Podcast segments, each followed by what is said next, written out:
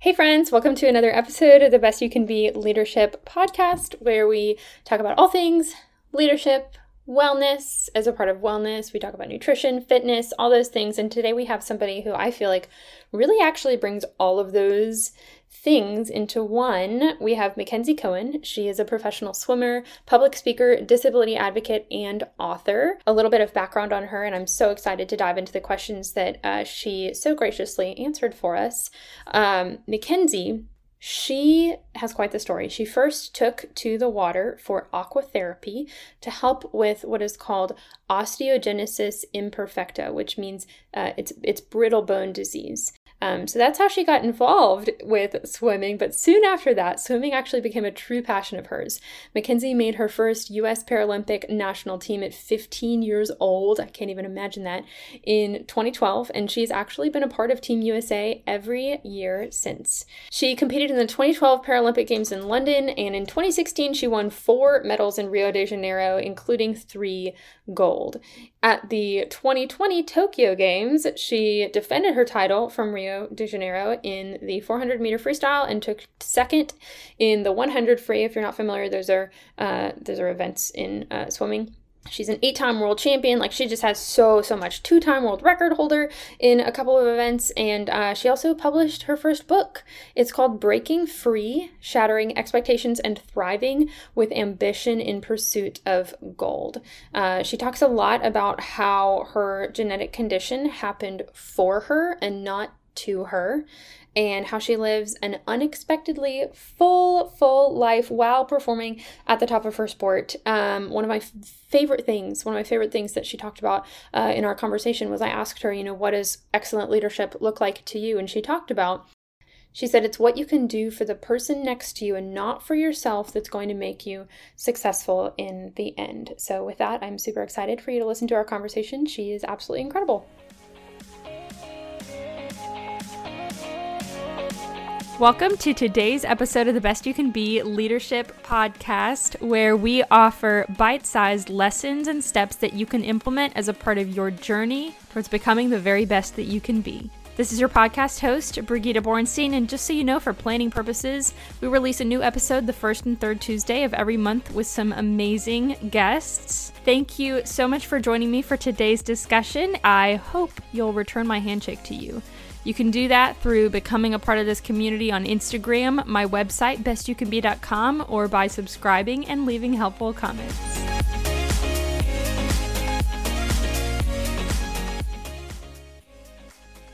Okay, hi McKenzie. How are you? Hi, I'm good. How are you? I'm good, thank you. Um, I am so thankful for your time today. I cannot even tell you how excited I am. I've got questions. I've got questions about you. I've got questions about your mindset. And then I have some questions kind of just about how you view leadership. And I'm really excited to get into them. So thank you so much. Awesome. Thank you for having me. I'm really excited to kind of dive into it. And that was total pun intended there. So, oh my gosh, hilarious. I'll put that Um, that is awesome. Well, okay. So, for starters, I mm-hmm. also I already showed this to you, but I have your book in my hands. That makes um, my heart happy. Like that's just it's so surreal every time I see it. it. It's just surreal. I'm sure. And I don't even want to know how much work went into this on your end. And it's probably just so cool to have something like concrete to kind of solidify your journey so far. Emphasis on so far, because I know you're not done yet.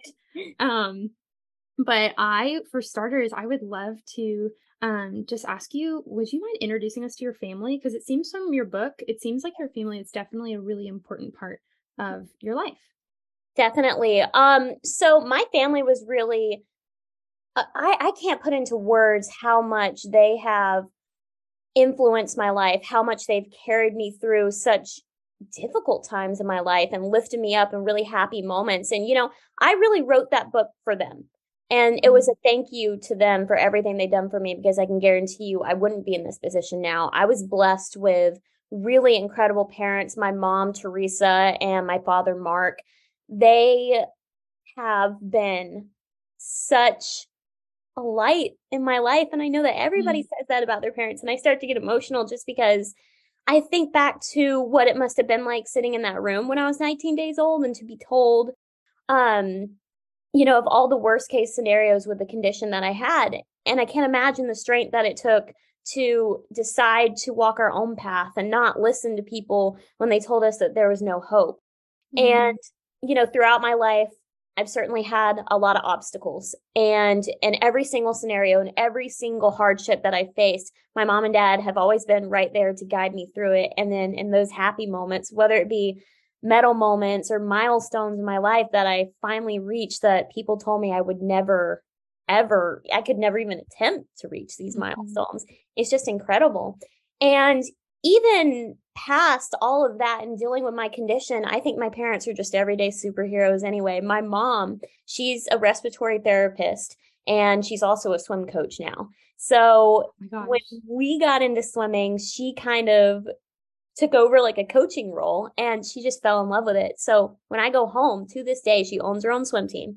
I get to go home and meet all the kids that she coaches and all the parents and all the lives that she touches in that way. And it is just so rewarding to see her so happy doing something that she really, truly loves. And my dad, he's actually an internal medicine doctor.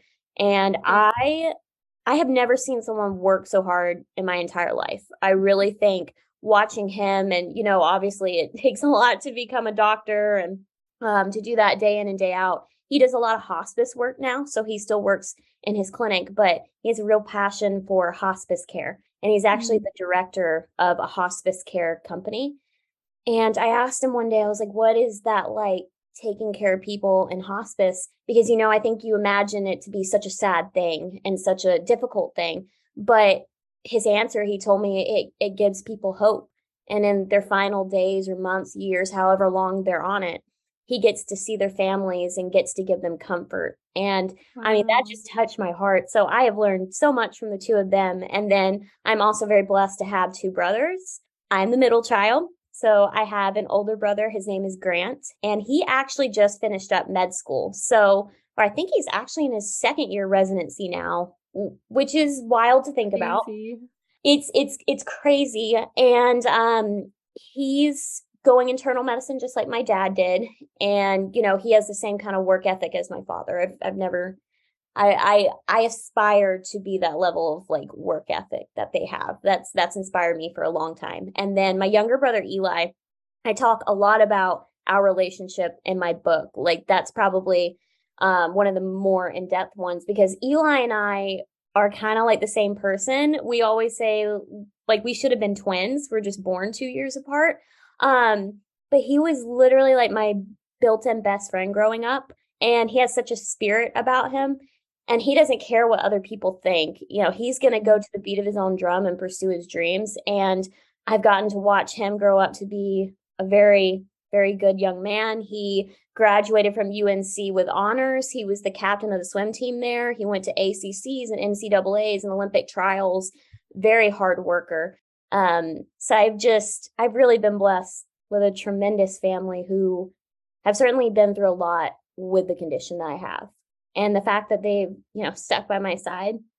I mean, you can't ask for any more than that. I I am very lucky. I love them a lot. That's amazing. I know they feel the same about you. I know they love you too. That's incredible. Um, there's one other thing that I would love for you to introduce us to. Mm-hmm. Um, and obviously it's something very familiar to you, but I actually don't know. I knew, I don't think I knew too much about your condition until, you know, your book really showed a little glimpse of right. I think what it's like to live with OI. So that's osteogenesis imperfecta. I hope I'm pronouncing that right. But yes, um, that's perfect. okay, perfect. I'm just wondering, you know, what can you share with us what that is and sort of like, you know, how your parents um were able to find out that you have it and a little bit of, about that, I guess. Yes, absolutely. So osteogenesis imperfecta is a really long, complicated mixture of words. Uh, extra kudos to you for pronouncing it correctly because it's like a mouthful for me. Sometimes I do a lot of public speaking. I've been on stage before and it just comes out completely and I have to like backtrack and I'm like, okay, let me try this again slowly. um, but it basically just means that I have brittle bones that often break for little to no reason at all. In my lifetime, this will forever be my greatest um, disappointment probably i didn't keep track of all the fractures along the way um, though it would have been impossible as i've gotten older and developed a really high pain tolerance um, we estimate somewhere between 100 maybe 200 bones that I broken in my lifetime.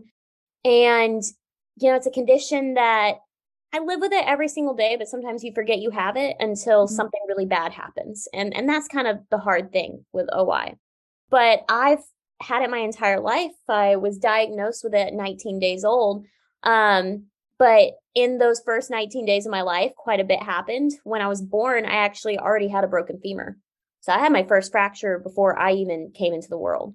Um, and they knew it right away when uh, on June 14th, when I was born, that I had a broken femur, but they chalked it up to be okay, a really rare, like the umbilical cord got la- wrapped around her leg and with a lot of force it snapped the bone but you know what? We're not going to worry about it. We're going to we're going to move forward. So they didn't do any further testing right after i was born. I was allowed to go home with my parents a couple days later.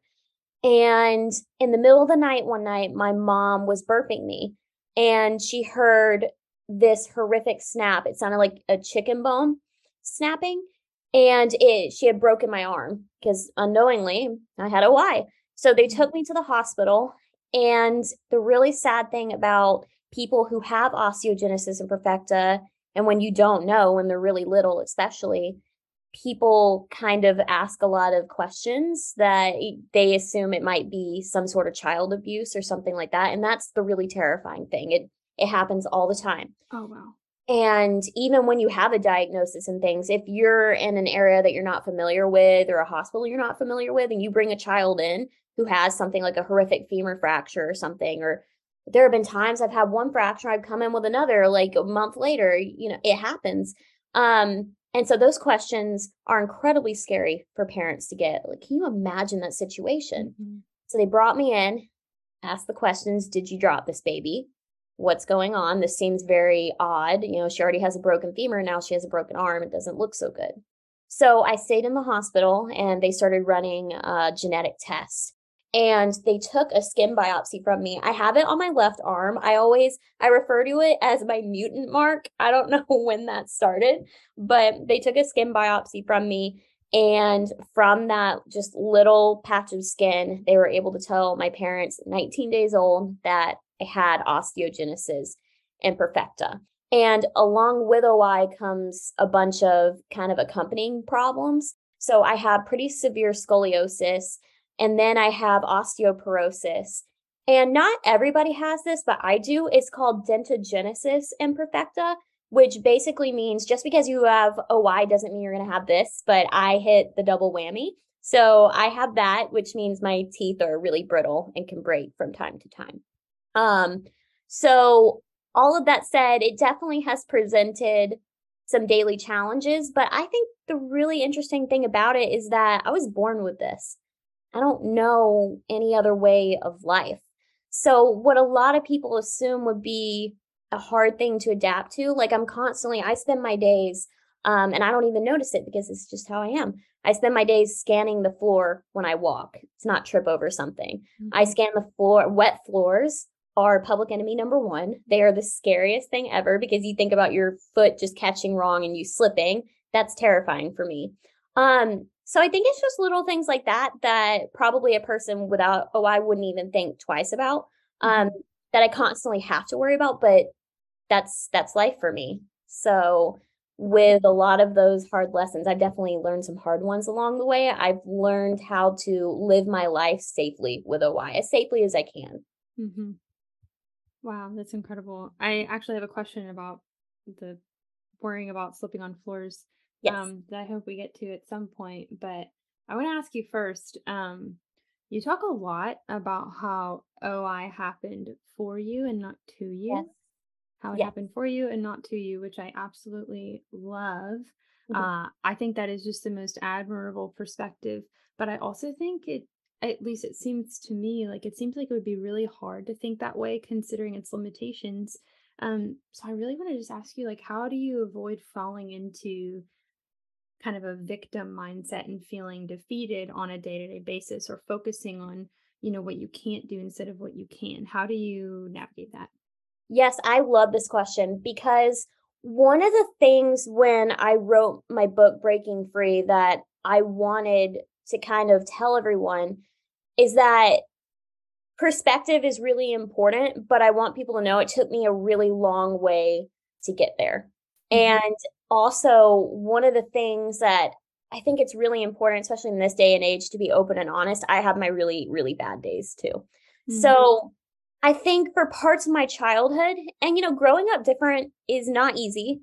It's not easy to be the kid, and you know, I loved my pink and purple wheelchairs, but it's not always easy to be the only kid on a pool deck in your purple wheelchair. It's not easy to be the only kid at school who has to do things a little bit differently or who can't go on the playground at recess and who has to play differently and things like that. It's not mm-hmm. always easy.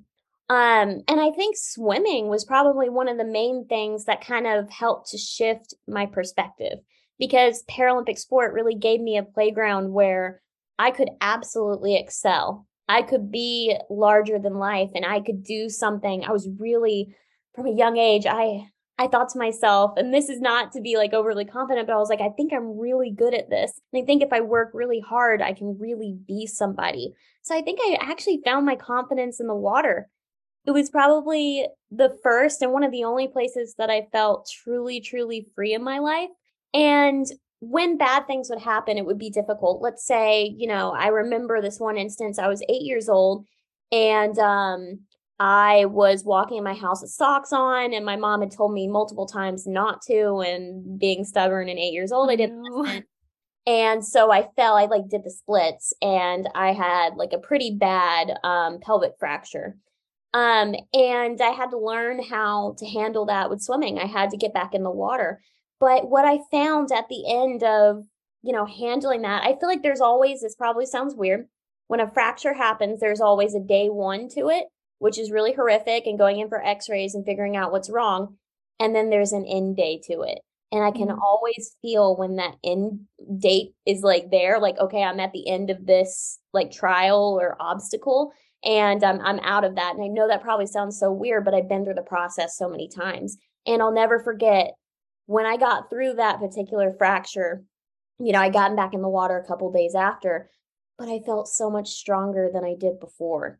I felt like I had mm-hmm. overcome this really, and you know, to be eight years old, to have, I didn't understand it at the time, but to have kind of like this revelation about my life that in some weird way, I couldn't articulate it because I was so little. I felt better at the end of that than I did before. I think wow. way it made me stronger. That I still went to practice and swam with other kids, and I had a broken pelvis, they didn't, and I found a way to get through it and keep doing what I loved. So with my OI, there have definitely been some hard times every time a fracture happens, and I still do this to this day, and I'm 26 years old. My parents would give me 48 hours to feel however I needed to feel about it, you know? And I think back to that, I didn't want to be angry at the world. I didn't want to feel like I kind of been dealt some bad cards in life. I didn't want to feel that way, but I knew in order to get through it, I needed to feel that way. So my parents would give me 48 hours. I could be mm. sad about it. I could be angry about it. But you have 48 hours. And then after that, we have to learn how to keep moving forward, to move on from it. Okay, like this has happened. Yes, let's accept it and let's figure out how do we handle each day until we get to the finish line of this one and things look normal again. Um, but I can seriously say it's taken a lot of trial, it's taken a lot of error, it's taken a lot of really difficult times. I think some of the most difficult have come in my college years, just trying to be independent and have my own life and have something happen where I'm extremely grateful that my parents would come out and help me out. You know, I I, I acknowledge that and I truly couldn't do this without them. But it was hard to have something happen. And then my mom would come out and bless her soul for doing that. Like I know she's got a lot of life going on, but I would have to like learn how to navigate that and learn how to move forward. And then it kind of stopped me from living that part of my normal adult life for a minute. And that was really difficult. So I think in my adult life, there's definitely been some moments where I'm like, gosh, like, of course I understand this more, but man, this is, I feel like God's given me a little bit more than I can handle right now. So I've always looked for the why in it and why am I going to be better on the other side. So mm. even though it's difficult and I had my really bad days, I feel like having that sort of perspective, even when I'm at my angriest or even when I'm at my, I feel like I'm at my wood's end with this, I have to think about how it can make me better on the other side of this. Um, because I think that's how you get through life. And my hard thing is OI, but somebody else's hard thing is something totally different. So we all have that. So even though this is my perspective on my disability, I think that anybody could use this to get through mm-hmm. anything that they're facing. You'll always be better on the other side of a struggle. It just might take mm-hmm. a minute to get there.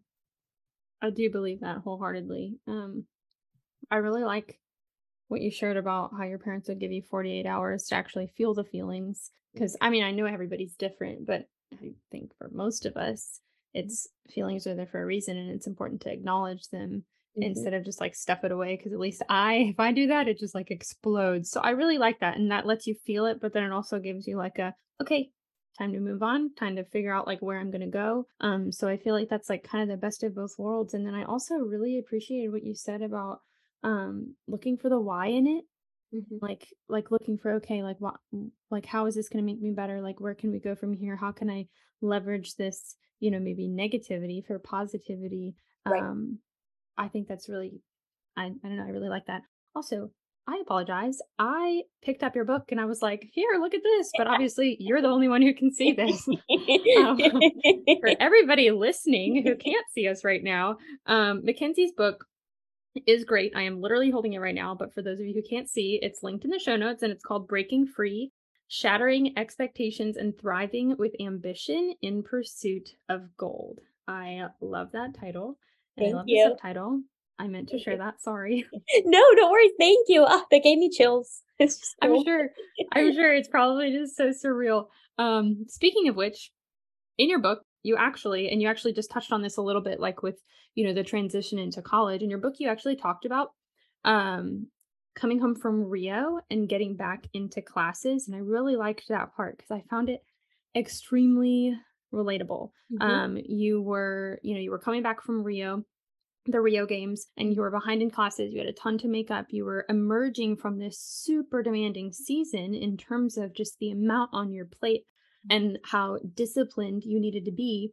And then you mentioned even I don't want to put words in your mouth or words in your, you know, your book, but um you mentioned even struggling with a little bit of resentment of your peers who had like these relaxed and carefree college lifestyles and then you know that was something i just picked up on especially because i feel like for any high any high achiever that mm. can actually be really relatable because you're over here you're you know you're pounding the pavement but then you're seeing other people who are just kind of chilling out um and i think for many of us myself included i think it can be actually hard to get out of that mindset of looking to the left and to the right and thinking well how, how come my plate is so full um so i wanted to just ask you you know how did you get out of that mental rut and what perspective shift did you lean on Yes. So when I came back from Rio, and I really love talking about this because I think this particular subject in my life, like, yes, all the OI stuff, but this part really is just about life in general, I feel like. And this could go for anyone, could find the relatability in this.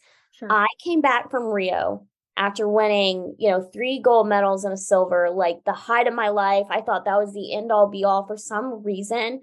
I truly felt deep down, and I didn't even realize this before I went and I did what I did, just because, like you said, I was in such a mind space where I had to be so incredibly focused every day and throughout every single minute of each day. I was like a robot that entire year going into those games. And, you know, the years before, obviously, but for the eight, nine months of that year going into those games in 2016, I was such a robot. I was so committed and I wanted to be, obviously. That's what I wanted. Like I mm-hmm. knew it was going to take that to achieve what I dreamed of my entire life. So when I finally did it, I think I had it in my mind okay, you've won these gold medals. Like that was one of your life's biggest goals, and everything is just going to be so hunky dory now. You're going to go back to school, and your life is going to be sheer happiness forever.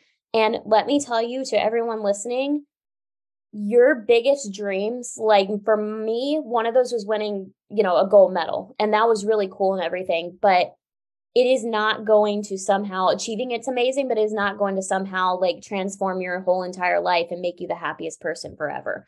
Happiness mm-hmm. is truly something that has to come from you and yourself. It's not in an idol. It's not in an achievement. And i really had to learn that when i came back. So, you know, I'm coming back to school a month into classes. I'd done as much as I could have before I left for Rio ahead of time. I remember I spent the entire summer talking to professors and literally begging them to give me assignments ahead of time. And they were so nice and accommodating.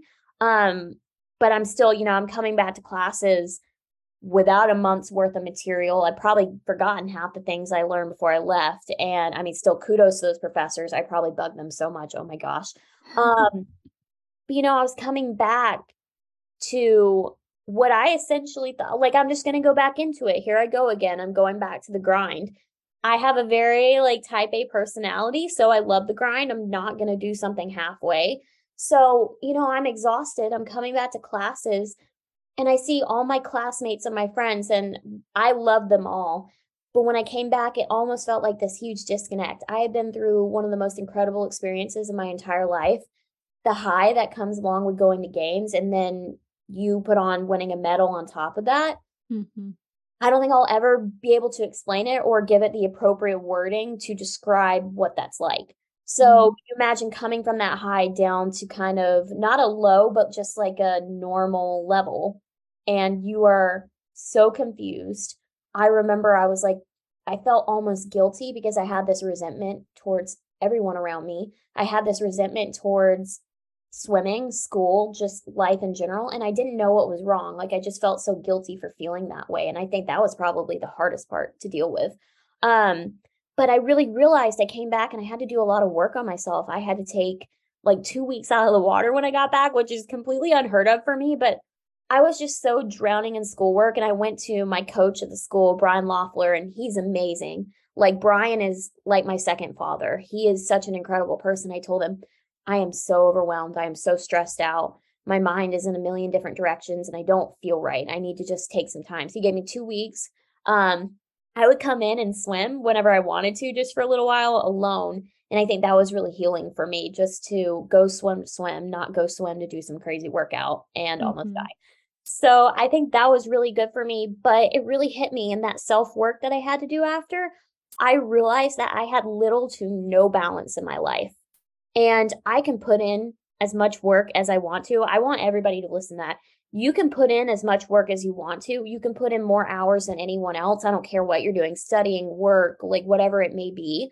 But unless you have a social life, unless you have some sort of outlet that is not um, pertaining to your job, your work, your sport, you are going to burn out. And I don't say that to scare someone. I say that because I have been there. I was so burnt out with life so my number one goal after Rio was to have a balance that I just simply had put on the back burner. Like, yes, I had friends.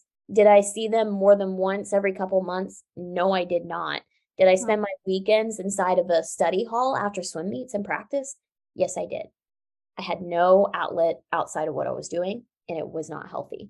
So I think, um, and a lot of work around my mental health, sports psychology, and other things like that I determined that taking time away from what I'm doing, whether it's hanging out with friends or doing something like a hobby outside of it, is part of my success.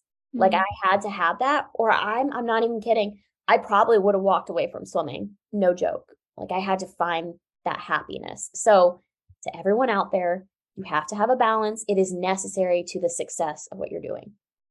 Yeah. That's really good advice. I think that's so it's sometimes counterintuitive because you're like, wait a second, I don't know if I want to get better, I need to do more and more and more and more of this one thing. But like our brain also, like there's a reason I think why we have the creative part of our brain and then we have the like logical part of it. And it's so important to exercise all the different aspects. Um, so that is excellent advice. Uh, especially how you can, you know, from you, I think that carries some major weight because you've gotten the gold like you've been at the you've been at the at the peak of that kind of like your uh i guess like living proof i'm not sure what i'm trying to say you have the credibility to say what you just said that's what i mean thank you i definitely yeah. but i like what you just said there i definitely was that person i was like why in the world would i take a break when i need to just put in more hours that was yeah. me to a t so I, I love that you said that because that was literally me no, this is me too. So you're actually like you're you're preaching to me too. I feel like it's so funny for me having this podcast. I am just constantly being humbled in like the most grace-filled way, but I'm constantly like pointing every possible finger right back at me. Like I am being refined just as much as everybody else. Um, actually, speaking of leadership, mm-hmm. um, another one, another one of the questions that I wanted to ask you, super just personal, up to you question. I wanted to ask, what does leadership look like to you? Because it sounds like you've had a lot of really great leaders along the way. You just talked about how amazing your college coach was to like give you those two weeks, and then of course your parents and your siblings. Um, so what does good or excellent leadership look like to you?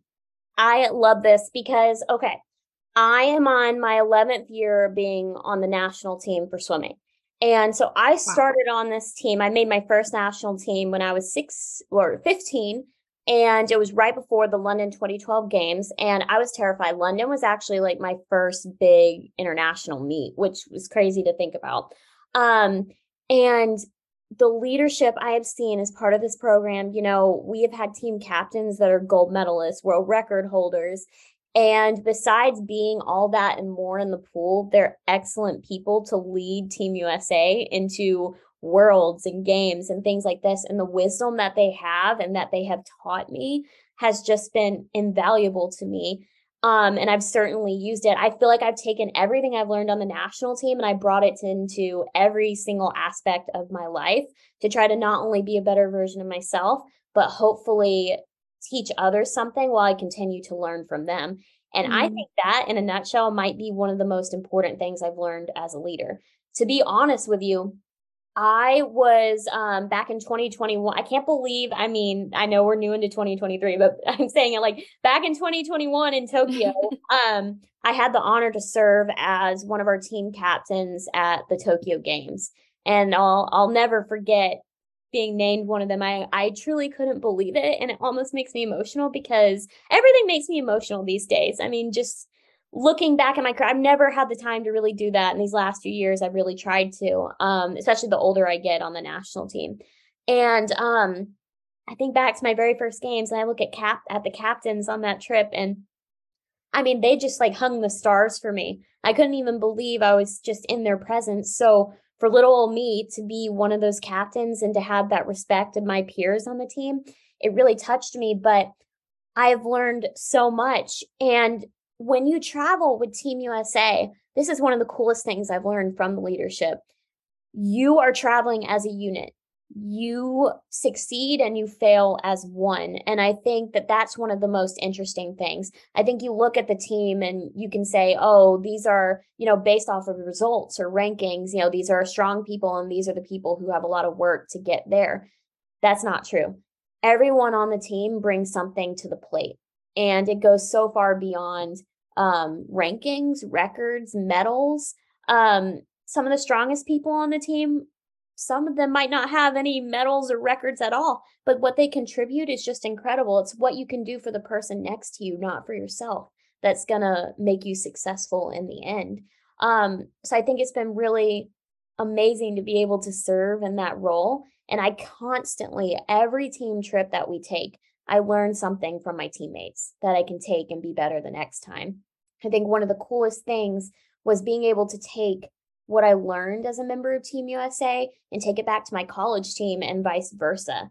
Like all the different, I don't know, leadership styles and opinions. I feel like it's formed kind of like my own little system in my head of what leadership looks like and what I hope I can do for my peers. So to serve in that capacity was seriously an honor. It's something that I was probably more proud of than anything else that I did at those games. But just wow. to be in that position after all that I've learned is amazing. But you truly do not succeed as one, you succeed as a unit. And I think yeah. that's the most important thing that I've learned. You have to constantly be looking out for the person next to you. And it's about what you can do for somebody else that'll make the mm-hmm. difference. And it doesn't take you know, the title of a captain to be a leader. I think that's what I learned all those years before that happened for me. It wasn't about the title, it was about, you know, being able to be in a position to hopefully make a difference for the person next to me. And I, I did learn that. I've been doing that, hopefully been doing that or trying to for many years. So I just I thought that was the coolest thing. What an awesome answer. I I really like that. I actually wrote down one of the things you said because I loved it so much. You said um you said everyone brings something when you were talking about how everyone on the team brings something to the plate. Um, you said it's what you can do for the person next to you and not for yourself that's going to make you successful in the end. And I really, really liked that. Thank you. I definitely have. I I feel like that almost should have been our motto in Tokyo in 2021. I look back on those games.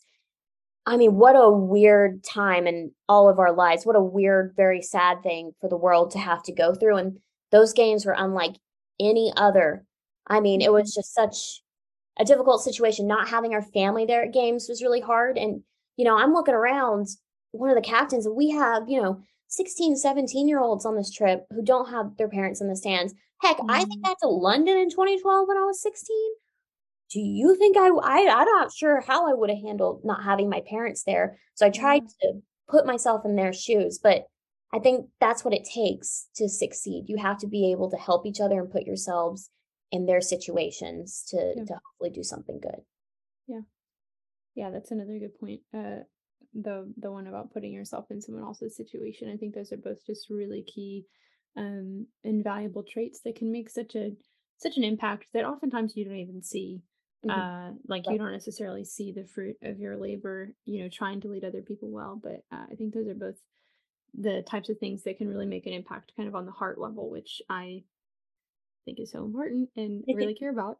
Um but I really like that. Uh, I wanted to circle back because I said I would about how like a, a wet, slippery, mm-hmm. freshly mopped floor is like your worst nightmare.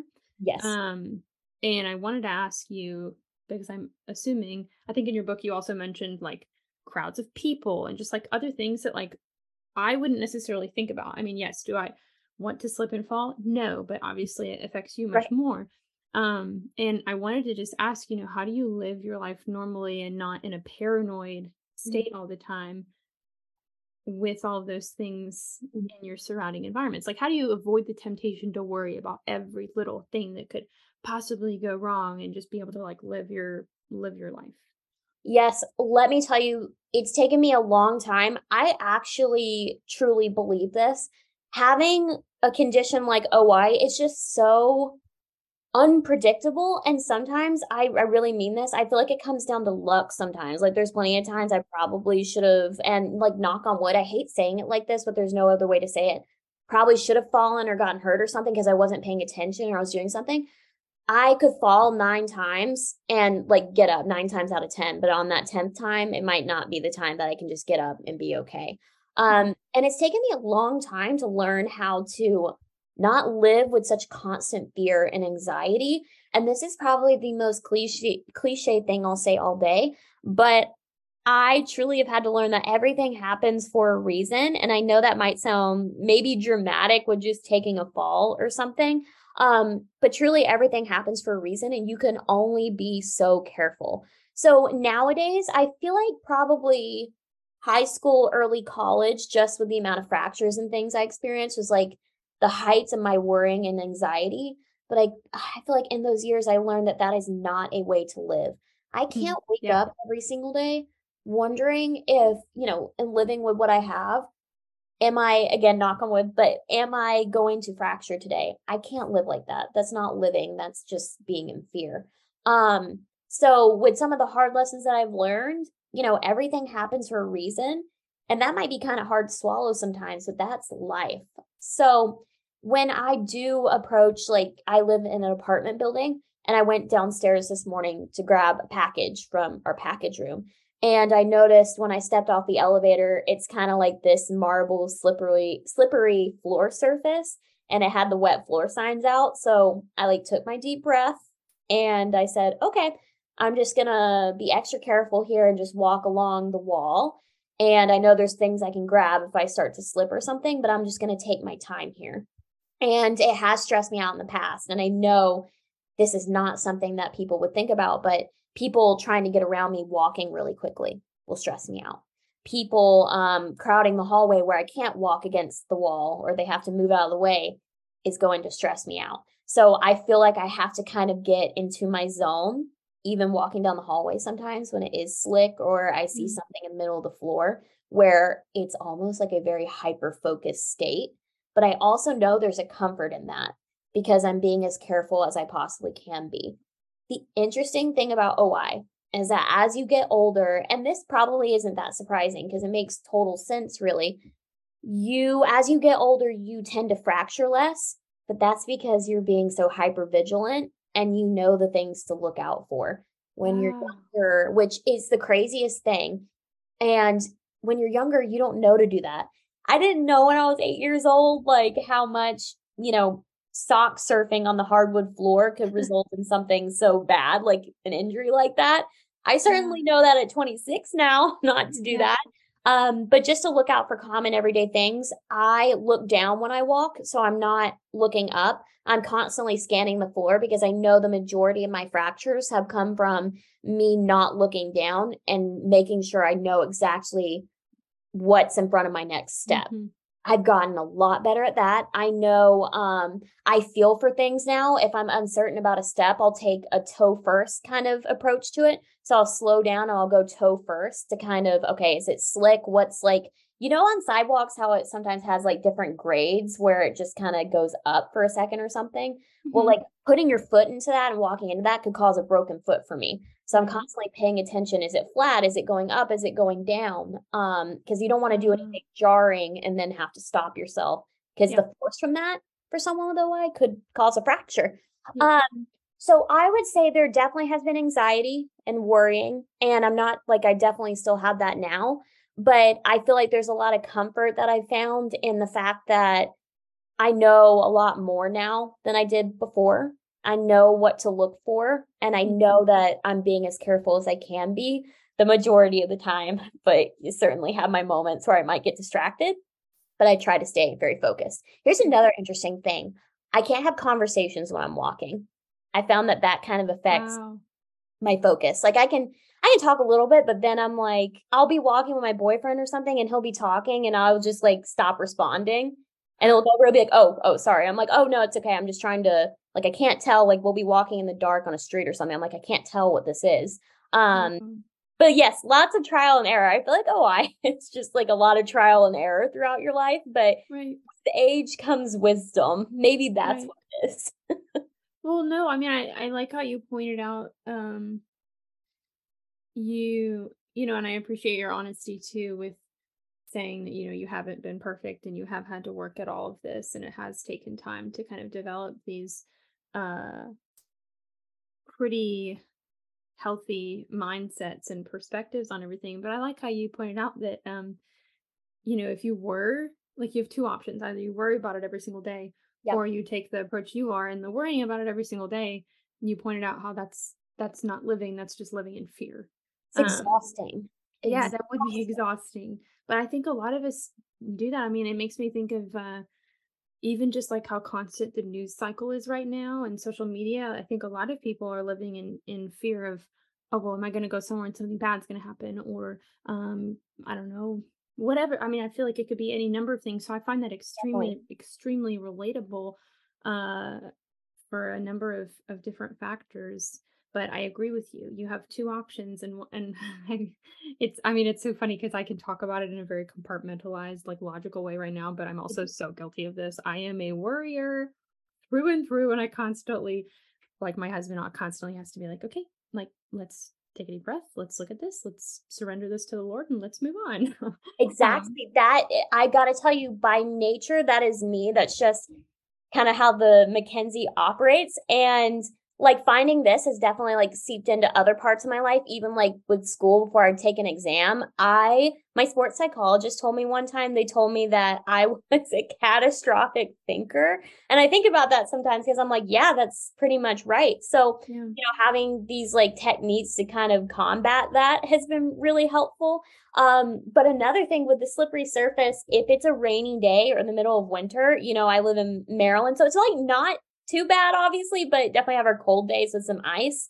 Mm-hmm. Those are probably like the most anxiety inducing for me. So that's probably the days where I have to like do the self talk and like focus the most. But I I'm right with you there. I catastrophic thinker right here. So I have to answer the what ifs too. So that is a funny label, but it's also a little bit too accurate and like Oh my gosh. Um, I'll never forget that. They told me that. wow, that is crazy. Um, I think I just have one last question, which is unfortunate because I think I could honestly think of another like 20 that I would love to ask you. um, but I'm going to wrap up with this one last one. And I just want to ask you, McKenzie. Yes. If you could say just one thing mm-hmm. to the young woman who is maybe feeling really deep down like she is not reaching her full potential in whatever it is she's trying to pursue. She's just she just knows she's not reaching her full potential in it. What would you say to her? Honestly, and I I want to say this. I love this question because I feel like I have faced I still face to this day that same thing myself. And I'm constantly reminding myself I am who I'm supposed to be and I am enough. And I think that that's been a common theme in my life. I am enough. Though I will keep striving to get to where I want to go, I am enough and I am doing enough right now. And I think that's something that women in our society, like females especially, like we're constantly pulled in so many different directions that I almost feel like we always, that this is me, especially. There's always one part of my life I could be doing better in, or even I've mm. stopped using the, I've tried to stop using the word failure, but just for sake of explaining here, I feel like I'm always failing in one part of my life and I've I've had to regroup so many times. But know that you are enough. What you are doing is enough. You are enough for the people around you. And times will get tough. I remind myself of this all the time. Times will get tough, but there is absolutely nothing that you can't overcome and reach success at the end. There is mm-hmm. nothing. All it takes is the power of your mind and your heart. People can say whatever they want on the outside, but you are truly the only one who knows your heart, your determination, and what you bring to the table. So never, ever let anybody dull your light because you are more than enough just the way that you are. And I truly wish, when I think back to when I was younger, I wish that I had heard that more often, but I know that it comes from myself. So I would just say to them, never forget that within yourself because you are truly the only voice that matters is your own when it comes to what you are facing or dealing with or striving to achieve. That is great. I'm not even gonna try and add to it because that was like that was like perfect. Um well gosh, McKenzie, thank you so much for your time. I am just so grateful to be able to get like the tiniest little snippet of your perspective and share it uh, as much as possible. I am so grateful that we got to met. I feel got to meet. Um, I feel like I've honestly been chatting with like an old friend. You're extremely amiable. Uh, so thank you so much for your time. Yes, no, thank you. I feel like we could keep going for hours. I've just had the best time today. And I, I wanted to add one more thing, if that's okay. Go for but it. I, I just feel like I always like to spread this. Um, everyone out there, just be kind to other people because I feel like we're living in such a difficult time sometimes mm-hmm. that we mm-hmm. forget that everybody's going through something different. I know sometimes if you look at me, you wouldn't know I have a fracture or I'm dealing with something really difficult. So I know it's kind of cliche. Just be kind to everyone. I feel like that helps people get through life. So thank you so much for having me today. Yep, good advice. Thank you, McKenzie. Thanks so much for joining me on the Best You Can Be Leadership Podcast. If you are as excited as I am about diving into our potential and stepping into the very best versions of ourselves, then follow me on Instagram at Best You Can Be and don't be afraid to send me a message. You can also visit bestyoucanbe.com and fill out a contact me form. I can't wait to meet you. In this episode, I've stuck my hand out to introduce myself to you, but go ahead and do the same for me. Tell me who you are, what your story is, and what you would like to see most in lessons to apply to your leadership experiences. Until next episode, keep going, keep growing, and keep becoming the best you can be.